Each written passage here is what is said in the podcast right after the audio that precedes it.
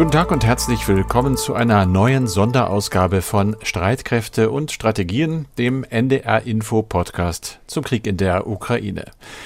Die am Wochenende einen Sieg der anderen Art gefeiert hat, nämlich keinen militärischen, sondern einen musikalischen. Den ersten Platz beim Eurovision Song Contest ESC. Natürlich ohne direkte Bedeutung für den Kampf gegen die russischen Angreifer, und trotzdem kommentieren viele Zeitungen, wie zum Beispiel die Londoner Times, ich zitiere, selten hatte ein Fest des Glanzes, der Affektiertheit, der Mode und der Showauftritte eine solche politische Bedeutung. Der Jubel hallte bis weit nach Mitternacht in den Kellern und Bunkern der Ukraine nach. Diese Stärkung der ukrainischen Moral war ebenso erfreulich wie hilfreich. Soweit die Times. Oli Psiuk, der Sänger der siegreichen Band Kalush Orchestra, der nutzte den ersten Platz dann für eine politische Prognose. Ich hatte noch keine Gelegenheit, mit Präsident Zelensky zu sprechen. Wie Sie wissen, hat er in diesen Tagen andere wichtige Dinge zu tun. Zum nächsten ESC, da bin ich sicher, dass der Gastgeber im kommenden Jahr eine glückliche, weil frisch in Europa verankerte Ukraine sein wird. Beim ESC ist es ja immer so, dass das Siegerland den nächsten Wettbewerb ausrichtet, also Ukraine 2023. Angesichts der Verwüstungen im Land sehe ich dahinter noch ein ziemlich dickes Fragezeichen. Aber Präsident Zelensky gab sich in seiner Gratulation betont zuversichtlich. Im Nachrichtenkanal Telegram schrieb er, noch ein Zitat, unser Mut beeindruckt die Welt, unsere Musik erobert Europa. Wir werden unser Bestes tun, um eines Tages die Teilnehmer und Gäste von Eurovision im ukrainischen Mariupol zu beherbergen. Frei, friedlich, wieder aufgebaut. Er hat eines Tages geschrieben, nicht etwa nächstes Jahr. Trotzdem, im Moment ist das alles in Mariupol nicht mehr als ein sehr schöner, aber eben auch Traum. Dennoch, der ESC-Sieg war ein kleiner Lichtblick in weiter dunklen Zeiten für die Ukraine. Hat sich die Lage dort seit dem Wochenende verändert und wenn ja, wie? Was wird aus den NATO-Beitritten von Finnland und Schweden? Könnte die Türkei sie noch verhindern? Und wann kommt das Ölembargo der Europäischen Union? Über diese Fragen spreche ich mit Andreas Flocken, dem sicherheitspolitischen Experten von NDR Info. Mein Name ist Carsten Schmiester, ich arbeite dort in der Aktuellredaktion. Dieses Gespräch nehmen wir auf am Montag, den 16. Mai um 16 Uhr. Andreas, am Anfang ging es um einen musikalischen Sieg, nicht um einen militärischen, aber es gibt zumindest vereinzelte, doch militärische Erfolge. Ja, das kann man sagen. Die Millionenstadt Kharkiv hat seit Tagen keinen russischen Beschuss mehr erlebt, denn die ukrainischen Streitkräfte haben die russischen Verbände aus den Vororten und aus der Umgebung zurückgedrängt. Es war sogar zu hören, dass russische Einheiten auf ihrem Rückzug Brücken zerstört hätten, um den Vormarsch der ukrainischen Verbände zu verlangsamen. Aber diese Versuche waren möglicherweise nicht überall erfolgreich. Das Verteidigungsministerium in Kiew hat jetzt ein Video veröffentlicht und dort ist eine Gruppe ukrainischer Soldaten an einem gelb-blauen Grenzpfosten zu sehen. Ob das Video authentisch ist, das können wir nicht mit Sicherheit sagen, aber es spricht schon vieles dafür, dass die ukrainischen Soldaten an dieser Stelle durchaus bis zur russischen Grenze vorgedrungen sind, denn die russischen Verbände sind schon seit einiger Zeit im Großraum Kharkiv in der Defensive. Wie ist die Lage im großen, weiten Donbass? Also im Donbass kommt die vor einiger Zeit angekündigte russische Offensive weiterhin nicht so richtig voran.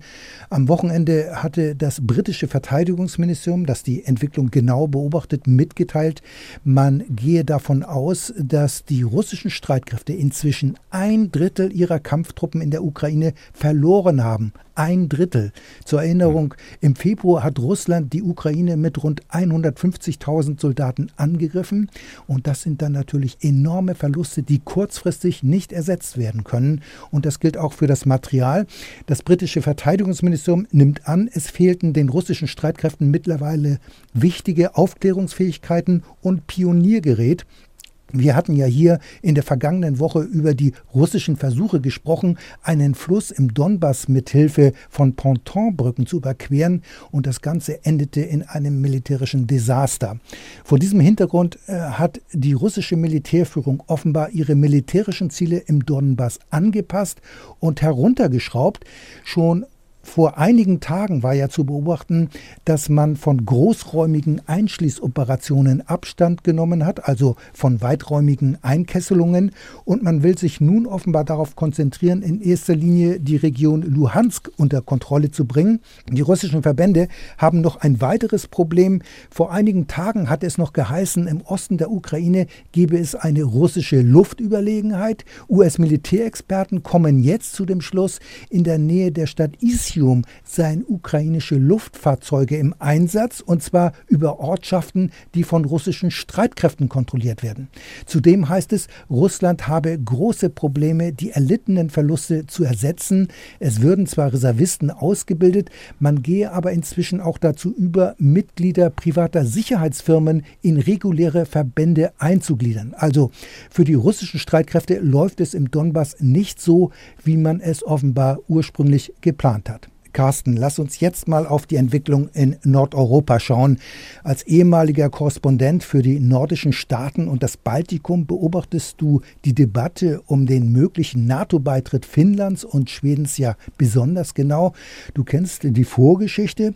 Übers Wochenende hat es nun auch in Schweden, das ebenso wie Finnland traditionell bündnisfrei ist, die klare Empfehlung der regierenden Sozialdemokraten für den Beitritt gegeben. Jetzt debattiert das Parlament, der Reichstag. Ursprünglich hatte man im Fall Schweden mit mehr Zögern gerechnet als bei den Finnen. Wie sieht es denn jetzt aktuell aus in Stockholm? Stockholm gibt grünes Licht für die NATO. Ich glaube, das kann man mittlerweile sagen. Das ist schon eine Art Überraschung. Wir alle haben damit gerechnet, tatsächlich, dass äh, Schweden doch ein bisschen zaudert. Einfach auch aus der Geschichte des Landes heraus, das ja seit über 200 Jahren keine Kriegsbeteiligung erlebt hat, wo es immer schwierig war, NATO zu debattieren. Aber ich denke, Finnland war da doch Ganz entscheidend, es hat äh, in der Parlamentsdebatte im Reichstag, die du angesprochen hast, sich das Bild geboten, mit dem man zu rechnen hatte. Acht Parteien sind da, sechs Parteien ganz klar dafür. Grüne und Linke sind dagegen. Es gab eine kleine Demo vor dem Reichstag. Aber das waren nur Nuancen. Es hat dann am Nachmittag äh, die Stellungnahme von Ministerpräsidentin Magdalena Andersson von den Sozialdemokraten gegeben, die erwartete, und das war eben ganz klar, jawohl, wir wollen rein, es gebe viel auch im Land, äh, das es wert und die es wert sein, verteidigt zu werden. Das war ihr Credo. Am besten geschehe das in der NATO. Und selbst der Chef der größten Oppositionspartei, der Moderaten, der, der hofft jetzt im Herbst Ministerpräsident zu werden, ist auf der Linie. Auch die Rechtspopulisten, die Schwedendemokraten sind umgeschwenkt. Das heißt, das Meinungsbild erstaunlich eigentlich, wenn man sich die Debatte der letzten Jahre anguckt, aber eben das gilt auch für Finnland, ist doch dramatisch, äh, hat sich dramatisch auf den Kopf gestellt fast. Und viele alte Grundsätze und Glaubenssätze sind über den Haufen geworfen worden. Das zeigt eben in meinen Augen auch, dass die Ukraine ein ganz großer Schock ist, der den Schweden und den Finnen sehr, sehr tief sitzt. Mhm. Auch in Finnland war ja eine Debatte im Parlament angekündigt worden. Ja, und äh, die dauert und dauert. Da wird lange geredet, aber das Ende steht eigentlich auch schon fest, genau wie in Schweden auch. Äh, es wird auch dort der Daumen hochgehen, nachdem ja auch der Präsident äh, Ninistö und Sanna Marin, die Ministerpräsidentin, ganz klar sich am Wochenende da positioniert haben. Es gibt gar keinen Zweifel, da wird, steht jetzt alles auf Go. Diese Debatte ist nochmal gut, damit auch wirklich jeder sich mitgenommen und jede sich mitgenommen fühlt. Auch die Bedenkenträger, die gibt es in Finnland auch, allerdings noch weniger als in Schweden. Und dann ist sozusagen die Luft klar und rein und die Dinge werden dann ihren Weg gehen, zumindest wenn es nach dem Willen der Finnen und Schweden geht. Carsten, für den NATO-Beitritt von Schweden und Finnland ist ja die Zustimmung aller 30 NATO-Mitglieder notwendig. Die Türkei hat jetzt Bedenken vorgebracht. Ankara wirft Schweden und Finnland vor, Terrororganisationen zu unterstützen. Was ist dran an diesem Vorwurf?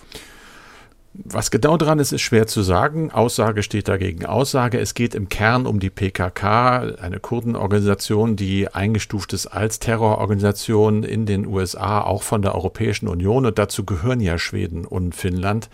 Allerdings äh, macht äh, Präsident Erdogan doch schwere Vorwürfe und lässt es auch über Sprecher wiederholen. Schweden und Finnland heißt es, müssten aufhören, PKK-Vertretungen, Aktivitäten, Organisationen und Einzelpersonen in diesen Ländern zuzulassen.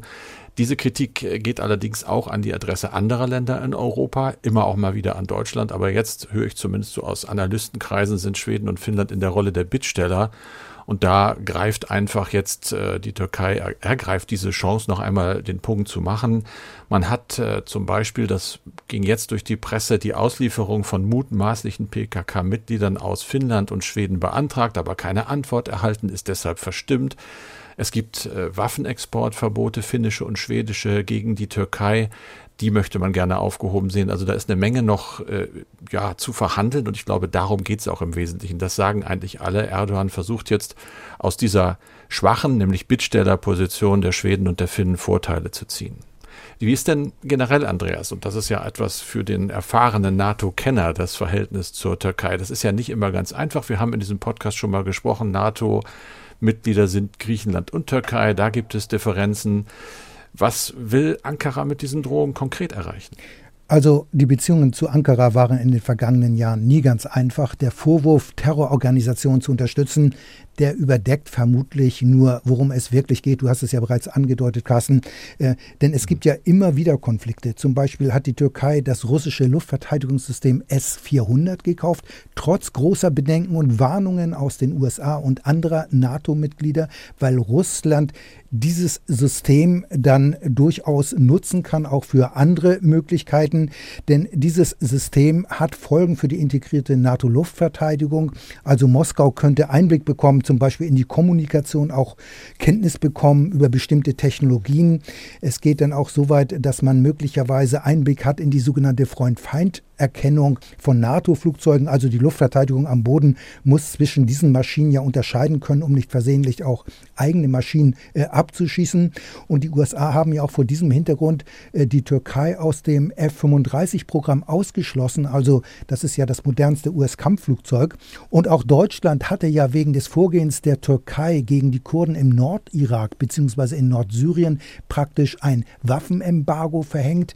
Die türkischen Streitkräfte hatten ja bei ihrem Einmarsch in Nordsyrien auch aus Deutschland gelieferte Leopard 2 Kampfpanzer eingesetzt. Und es ist jetzt einfach davon auszugehen, dass die Türkei die jetzige Gelegenheit wohl nutzen will, um Zugeständnisse bei Rüstungslieferungen und anderen Bereichen herauszuholen, beziehungsweise bei Rüstungseinschränkungen.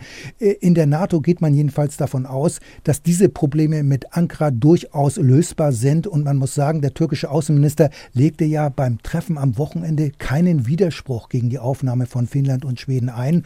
Und Generalsekretär Jens Stoltenberg sagte jedenfalls nach der Konferenz, die Türkei habe klargemacht, dass es nicht ihre Absicht sei, die Beitritte zu blockieren.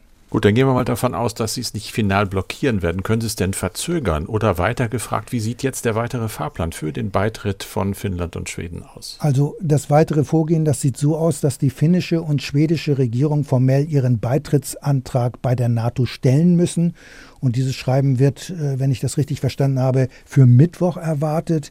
Dann wird es eine Beitrittskonferenz in Brüssel geben. Das kann dann auch auf Ebene der 30 NATO-Botschafter in Brüssel selbst äh, geschehen. Dann werden diverse Fragen dort erörtert, zum Beispiel, wie das Land zur Sicherheit des Bündnisses beitragen kann, ob es sich an den gemeinsamen Kosten beteiligen wird und so weiter. Und für Finnland und Schweden wird es keinen sogenannten Membership Action Plan geben, kurz MAP genannt, wie für viele andere Kandidaten vorher, weil die Streitkräfte interoperabel sind mit den NATO-Streitkräften. Also das Land erfüllt bereits jetzt alle NATO-Kriterien und das hat sich ja auch bei der Beteiligung an NATO-Einsätzen wie in Afghanistan immer wieder gezeigt. Das heißt, die NATO-Botschafter werden nach der Beitrittskonferenz dann ein entsprechendes Papier ausarbeiten. Das könnte dann wohl nach wenigen Wochen bereits geschehen. Dem müssten dann aber noch die Parlamente der 30 Mitgliedstaaten zustimmen. Das heißt, das Beitrittsdokument oder die Beitrittsdokumente müssten noch ratifiziert werden. Und das kann dann schon einige Monate dauern, bis alle Parlamente zugestimmt haben. Bei der Aufnahme des letzten Kandidaten, nämlich Nordmazedonien, hatte das ganze Verfahren 14 Monate gedauert. Aber die Erwartung ist, dass es diesmal alles viel, viel schneller geht. Die Ratifizierungsurkunden werden dann in Washington hinterlegt und wenn alle 30 Dokumente vorliegen, dann sind Schweden und Finnland auch ganz offiziell NATO-Mitglieder und dann gilt auch für diese Länder die Beistandspflicht nach Artikel 5 des NATO-Vertrages und das ist ja das zentrale Ziel der NATO-Mitgliedschaft. Carsten, wir bleiben in Brüssel. Dort sind die Außenminister der EU zusammengekommen. Zu Gast ist ihr ukrainischer Kollege Kuleba. Es war ja schon beim Treffen der G7 Außenminister in der vergangenen Woche so einiges besprochen worden, das auch die EU betrifft. Zum Beispiel geht es um weitere hunderte Millionen für Waffenhilfe. In Brüssel geht es ja jetzt wohl auch wieder um das Dauerthema Ölembargo. Da steht vor allem Ungarn auf der Bremse. Könnte sich da etwas ändern? Ich glaube, das sieht nicht wirklich danach aus. Der Unmut wächst auf jeden Fall über die Blockadehaltung. Die ganze Union wird von einem Mitgliedstaat als Geisel genommen. Das hat der litauische Außenminister Landsbergis am Montag gesagt. Ziemlich böse. Aus Irland kommen ähnliche Töne. Ja, und daran scheint sich zumindest so ganz schnell nichts zu ändern. Ungarn verhindert, äh, wenn man EU-Diplomaten glaubt, bisher den nötigen einstimmigen Beschluss der EU-Staaten für das sechste Sanktionspaket. Das ist ja vor ein paar Wochen aufgelegt worden und darin ist eben vorgesehen ein Einfuhrverbot für Rohöl und Ölprodukte aus Russland. Nun sagt der ungarische Regierungschef, Viktor Orban, da können wir nicht mitziehen, weil wir sind zu abhängig davon. Es gibt weitere Länder, Slowakei, Tschechien, Bulgarien, die auf längere Übergangsfristen pochen. Da wird noch viel verhandelt werden müssen, da wird es um Ausnahmeregeln gehen und das wird dauern, sodass Bundesaußenministerin Annalena Baerbock, die ja auch da ist, gesagt hat, dass sie so schnell jetzt keine finale Klärung erwartet, möglicherweise in den nächsten Tagen. Vielleicht wird aber auch dieser Punkt erstmal ausgeklammert die typische europäische Lösung. Wenn wir nicht weiterkommen, dann vertagen wir uns, was den Punkt angeht. Andere Punkte werden durchkommen, zum Beispiel mit Sicherheit auch die Aufstockung der Mittel für äh, Militärhilfe um 500 Millionen Euro. 500 Millionen Euro, dann sind es insgesamt zwei Milliarden. Hier bei den 500 mit der besonderen Prämisse, dass sie wirklich vorgesehen sind für den Kauf schwerer Waffen durch die Ukraine. Das wird dann äh, über die Europäische Friedensfazilität finanziert, also so eine Art Fonds für Konfliktlösung und Stabilisierung, über den äh, solche Käufe abgewickelt werden können. Da sieht es nach Einigkeit aus, auch in der EU. Nur die Linkspartei im Parlament hat sich dagegen ausgesprochen. Der Rest ist dafür. Aber nochmal ganz zum Schluss zum Ölembargo. Es gibt eben doch Stimmen, die sagen, schlimm genug, dass wir uns da nicht einig werden, denn Russland guckt das natürlich sehr genau an und wird feststellen, da ist zumindest ein erster kleiner Riss und alle hoffen, dass der schnell gekittet wird. Lass uns nun mal von Brüssel in die USA gehen. Ähm, die Weitergabe von US-amerikanischen Geheimdienstinformationen an die Ukraine war ja schon mehrfach Thema hier bei uns. Auf diese Weise sollen viele erfolgreiche Angriffe auf russische Truppen und Kommandeure erst möglich geworden sein. Allerdings immer mit der Gefahr, dass Moskau diese Weitergabe als direkte Kriegsbeteiligung wertet. Und genau das will die Biden-Administration jetzt aber unbedingt vermeiden. Nun berichtet die Washington Post, dass es deshalb wohl auch seitens der Amerikaner rote Linien gibt, die nicht überschritten werden sollen. Ja, wenn man den Artikel liest, wieder ein langer Artikel, wieder sehr gut recherchiert, gibt es offenbar so ja Grenzen für die Offenheit der USA. Allerdings äh, ja nicht besonders enge Grenzen muss man sagen. Was in dem Artikel schon steht, ist, dass Informationen über Standorte und Bewegungen russischer Streitkräfte sehr viel Informationen fließen in Richtung Ukraine. Da sind Satellitenbilder drin, Berichte, wie es heißt, die aus sensiblen US-Quellen stammen, was immer das ist. Allerdings äh, hat die Washington Post festgestellt, was nicht verwundert, dass die USA natürlich sehr zögerlich sind mit der ja, genaueren Bekanntgabe, um was es eigentlich geht. Denn das Problem, wenn sie die Informationen mal rausgegeben haben, haben sie eigentlich keine wirkliche Kontrolle mehr, was die Ukrainer damit machen. Und da hast du es angesprochen, die Angst, äh, ja, zumindest vom Kreml dann als Kriegspartei gesehen zu werden, die ist relativ groß. Deshalb gibt es laut Washington Post zwei ganz wichtige rote Linien. Die erste sagt, dass die USA keine detaillierten Informationen liefern dürfen, die der Ukraine helfen könnten, russische Führungspersönlichkeiten zu töten. Damit sind jetzt nicht äh, oberste oder untere Generalsränge gemeint. Darüber haben wir ja schon gesprochen. Davon sind einige getötet worden, möglicherweise auch auf der Basis von Koordinaten, die die Ukraine von den Amerikanern bekommen hat. Hier wird über die absolute Topspitze geredet, äh, Generalstabschefs und ähnliches. Da gibt es keine Informationen. Die zweite Kategorie des verbotenen Informationsaustausches seien laut Post alle Informationen, die der Ukraine helfen könnten, russische Ziele außerhalb der ukrainischen Grenzen anzugreifen, also auf russischem Territorium. Das will man auf jeden Fall vermeiden.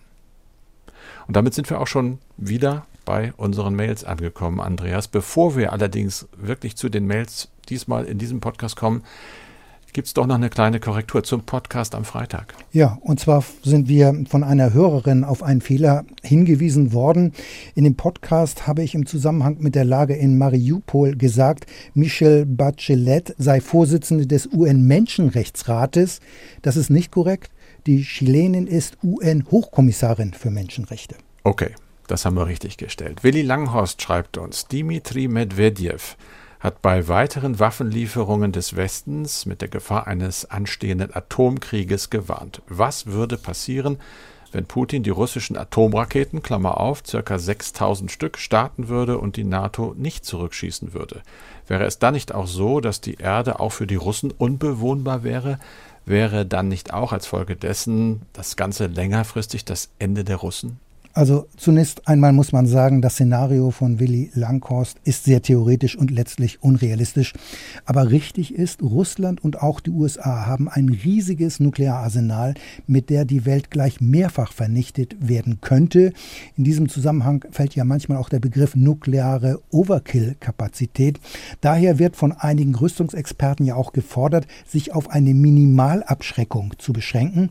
Also überspitzt gesagt, warum hat man ein Nukleararsenal Arsenal, mit dem man die ganze Welt 40 Mal zerstören kann. Es würden ja auch im Sinne der atomaren Abschreckung reichen, die Welt in Anführungszeichen nur dreimal zu vernichten. Aber keine Frage, die Welt wäre unbewohnbar, wenn mehrere tausend Atomwaffen gezündet würden. Das wäre das Ende. Bereits der Einsatz eines Bruchteils der Atomwaffen würde dazu führen, dass unser Planet ausgelöscht würde. Das heißt, der Einsatz wäre praktisch Selbstmord. Daher liegt der einzige Sinn der Atomwaffen Atomwaffen darin, dass sie letztlich niemals eingesetzt werden. Das heißt, Atomwaffen sind Kriegsverhütungswaffen und keine Kriegsführungswaffen. Mancher sagt ja auch, Atomwaffen sind politische Waffen. Die nukleare Abschreckung soll also verhindern, dass Atomwaffen überhaupt eingesetzt werden. Und in diesem Podcast haben wir es bereits im Zusammenhang mit Atomwaffen schon mehrmals gesagt. Es gilt das Prinzip, wer zuerst schießt, der stirbt als Zweiter. Dieses Prinzip kann natürlich nur funktionieren, funktionieren, wenn die Gegenseite die Möglichkeit hat, bei einem nuklearen Angriff sein eigenes nukleares Vergeltungspotenzial einzusetzen. Ohne jetzt zu sehr ins Detail zu gehen, das nennt man dann in der Abschreckungstheorie die Zweitschlagsfähigkeit oder Second Strike Capability. Und damit diese Fähigkeit auch gesichert ist, haben sowohl die USA als auch Russland immer noch ein Potenzial, um die Welt gleich mehrfach zu zerstören. Dahinter steckt eben die Angst, der Gegner könnte ja versuchen, einen Teil des nuklearen Vergeltungspotenzials auszuschalten oder zu neutralisieren. Ziemlich gruselig. Ja. Aber gut, dass du sagst, es ist sehr theoretisch und unwahrscheinlich. Tobias Ferse hat uns geschrieben und ich lese im Auszug. Wenn ich es richtig sehe, ist der Ukraine-Krieg der erste Krieg seit langer Zeit, in dem zwei Mächte aufeinandertreffen, die über etwa gleich starke und moderne Waffen auf hohem Niveau verfügen. Beide Seiten, besonders aber scheinbar die Ukraine, setzen State-of-the-Art-Technologie ein. Es treffen Waffen aufeinander und werden eingesetzt, die so noch nicht oder nur selten in weit geringerem Umfang auf Schlachtfeldern zu finden waren. Oder täusche ich mich da? Welche Lehren ziehen Militärstrategen, etwa auch in der Bundeswehr, aus dem aktuellen Geschehen und nutzen westliche Staaten den Krieg als Test für ihre neuen Systeme? Also es ist immer so, dass die Militärs einen bewaffneten Konflikt beobachten, um gegebenenfalls Rückschlüsse und Lehren zu ziehen, auch für die eigenen Einsatzgrundsätze. Also ganz so ist es ja noch nicht, äh, dass man daraus die Lehren ziehen kann, aber äh, es wird beobachtet. Und genauso sind Kriege, man muss es leider sagen, immer auch ein Testfeld für neue Waffentechnologien. So hat ja Russland erstmals mit der Kinschal-Rakete auch eine Hyperschallwaffe eingesetzt und die USA haben an die Ukraine mehrere hundert Switchblade-Drohnen geliefert, sogenannte Kamikaze-Drohnen, die praktisch in den Rucksack von Infanteristen passen und die bis zu 40 Minuten Minuten in der Luft bleiben können und sich dann auf entdeckte gepanzerte Ziele stürzen und diese dann zerstören. Außerdem haben die USA der Ukraine auch sogenannte Phoenix Ghost Drohnen zur Verfügung gestellt, von denen selbst viele Militärexperten noch gar nicht wussten, dass es solche Waffen gibt und was sie genau tun können. Sie funktionieren offenbar ähnlich wie diese Switchblade Drohnen und werden ebenfalls als Loitering Munition bezeichnet, also als herumlungernde Munition, die in der Luft kreist Und wenn sie ein Ziel entdecken, dann stürzen sie sich auf das jeweilige Fahrzeug oder den Trupp von Soldaten, um das Ziel dann zu zerstören. Und möglicherweise agiert diese neue Kleinstdrohne noch viel autonomer als die Switchblade-Drohne. Dort muss der Bediener offenbar der Drohne immer noch das Ziel erst zuweisen. Aber es werden in der Ukraine viele neue Waffentechnologien getestet. Nach Medienberichten ist Deutschland offenbar bereit, Iris-T-Raketen an die Ukraine zu liefern. Mit diesen Raketen sind bisher Eurofighter ausgestattet, um gegnerische Kampfflugzeuge auf großer Distanz zu bekämpfen. Es handelt sich also hier um Luft-Luft-Raketen, aber offenbar wird daran gearbeitet, dass diese Raketen auf einem Anhänger montiert auch als Bodenluftraketen eingesetzt werden können, denn dann könnten auch russische Flugzeuge in einer Höhe von bis zu 20 Kilometern bekämpft werden. Die Stinger Flugabwehrraketen und auch der Flugabwehrpanzer Gepard, die haben alle eine geringere Reichweite. Also Kriege sind immer auch ein Testfeld für neue Waffentechnologien und Einsatzdoktrinen. Aber das ändert nichts daran, dass auch ein Großteil der in der Ukraine eingesetzten Waffen aus russischer bzw. sowjetischer Produktion stammen. Also die T-72 Kampfpanzer oder die BMP Schützenpanzer, die sind zum Teil 30 Jahre und noch älter. Also auf russischer Seite kommen hier allerdings auch weiterentwickelte Varianten zum Einsatz. Unsere Mailadresse, wenn auch Sie uns schreiben wollen und eine Frage haben, immer gern streitkräfte.ndr.de, Streitkräfte mit AE. Und das war's für diesen Podcast, wie immer mit Andreas Flocken und mit Carsten Schmiester. NDR Info Streitkräfte und Strategien. Der NDR Info Podcast zur Sicherheitspolitik.